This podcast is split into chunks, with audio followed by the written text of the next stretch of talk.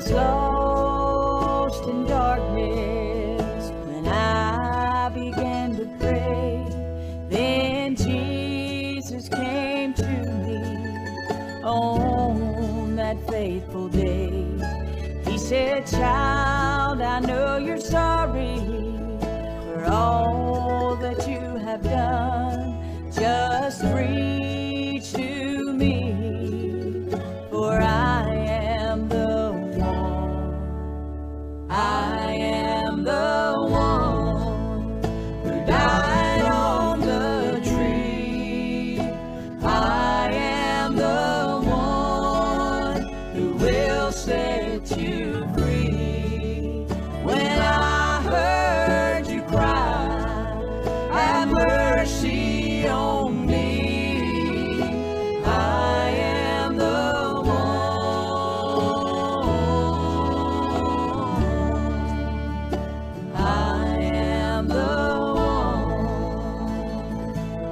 Well, good Monday morning and welcome to the Bethel Baptist Bible Devotion Time. This is Pastor Donnie Shumate of the Bethel Baptist Church here in North Wilkesboro, North Carolina. I want to welcome you on this Monday morning. Hope you're doing well. We have uh, pre recorded uh, some of our lessons so we won't get behind. Uh, I've been out with surgery and we're trying to recover and trying to get back on track from that. Nevertheless, uh, we thank the Lord for the ability to pre record and to put some uh, of our lessons out that we can continue in our study in John's Gospel. We have entitled our study A Journey Through John. And today we're going to look at chapter number 11 and verse 20.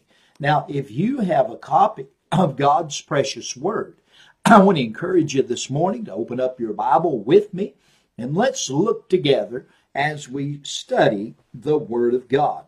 In verse number 20 of John's Gospel, chapter number 11, the Bible says, Then Martha, as soon as she heard that Jesus was coming, went and met him. But Mary sat still in the house. what an interesting verse that we have in our Bible as we remember and reflect back on our lessons thus far. We know that Jesus' friend Lazarus, who lived in Bethany with his sisters Martha and Mary, had become very ill. The sisters had become deeply concerned and they had sent a message to Jesus.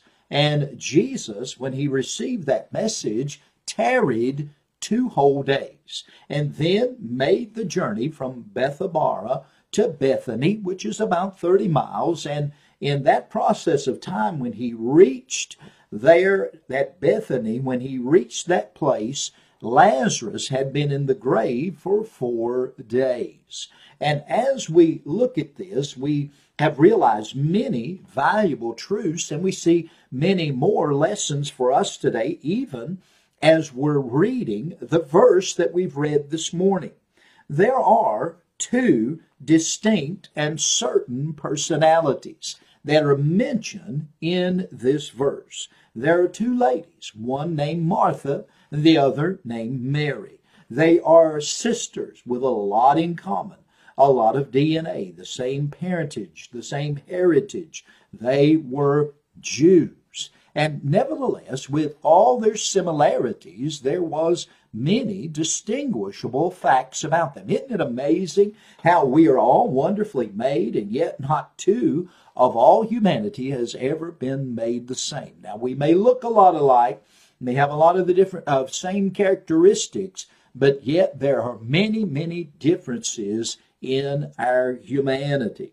Let's look here this morning in verse number 20 again of chapter number 11 of John and and we're going to continue on as we study through this. The Bible says, then Martha. Now, the name Martha is a very interesting word. It's a derivative of Marta, and that word means lady. We have a, a young lady in our church named Marta. Her name means lady. And so you can get that and understand it. Martha can also mean one who becomes bitter or provokes others. So there's a positive about the name Martha, and there can be a negative about the name Martha. But as we consider Martha, Martha is likely the older sister of Mary and Lazarus, who many believe was the younger or the youngest of the family. Verse number 20 of John 11 Then Martha, as soon as she had heard that Jesus was coming, went and met him. Now, perhaps we see a little of her personality in that phrase in verse number 20 coming through clearly in this verse. The news came to her that Jesus had made his approach unto Bethany. So she leaves and goes to meet him, and maybe simply that she just runs out of the house without a word to anyone. Mm, we can't be certain, but it is for sure that she left the house. And she did leave the mourners behind as well. And she left her sister behind with the mourners. In verse number 20 again, the Bible says, Then Martha, as soon as she heard that Jesus was coming, went and met him, but Mary sat still in the house. Now, I want to look at the name Mary. And just for a moment, let's consider uh, that word for a moment. That is a wonderful name. Martha is a great name as well. Mary is an interesting name, and it is derived from the Old Testament Miriam, who was the sister of Moses in the Old Testament. I think it's interesting as we think about that name, Miriam. And now there's a lot of argument and disagreement over really what Mary means. Some say her name means star of the sea. Or then there are others who say that her name means the sea of bitterness. Now, I don't know which it is, but nevertheless, we see in our text verse that Martha responded, but Mary sat still in the house. What does that mean? Well, it means this that Mary remained just calm and sitting in the house. Now, I don't know if she knew that Jesus had made his approach or not. The Bible doesn't say Martha said, Come on, Mary, but Mary remained in the house with the mourners. Uh, the Bible doesn't give us that. The Bible does not say that Mary knew anything about the Lord and his soon coming there to Bethany. But the common posture of grief among the Jews was sitting, just as Mary was sitting there. Often grief was so expressed, so heavy, as if one's grieving feels numb to all their surroundings. And if you have ever grieved in that magnitude, you know exactly what I'm speaking of. Oftentimes, when a death comes suddenly, it is like a daze or a dream. And that, my friends, is what grief really is and grieving really is.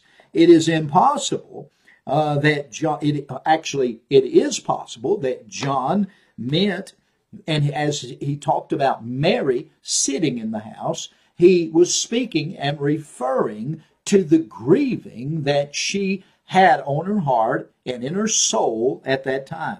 I can easily see the picture today, and I hope that you can, of both these women and their reaction to the death of their brother. Can I say this to you and I? People respond and react differently to the loss of a loved one. And we should know that by our own personal experience, or if you don't, one day you likely will know about it. And as we think about that, we should consider that how people respond at the time of a loss. And we, as those who are with them and supporting them and comforting them, and we should show compassion to people who have lost loved ones, who have had loved ones to die suddenly or after a long period of illness. We should be compassionate because one day, my friends, we're going to need someone to show compassion to us. As I think about these two women, Mary and Martha, distinctly different, but a lot of ways, a lot alike.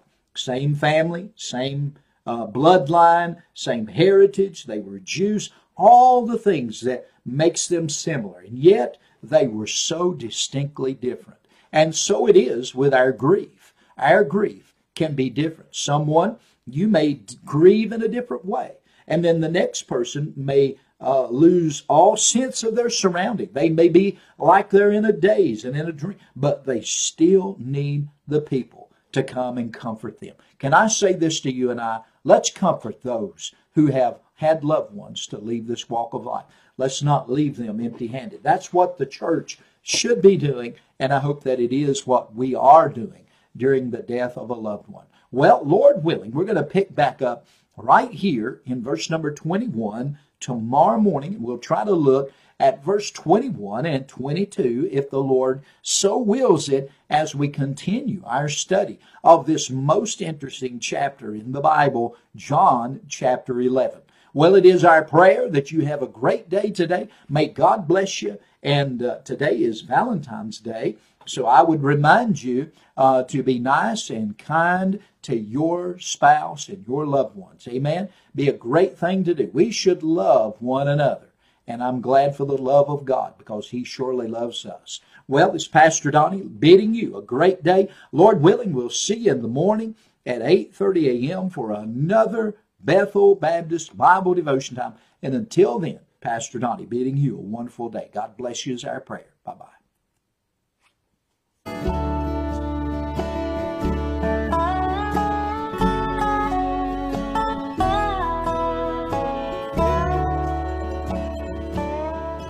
I was lost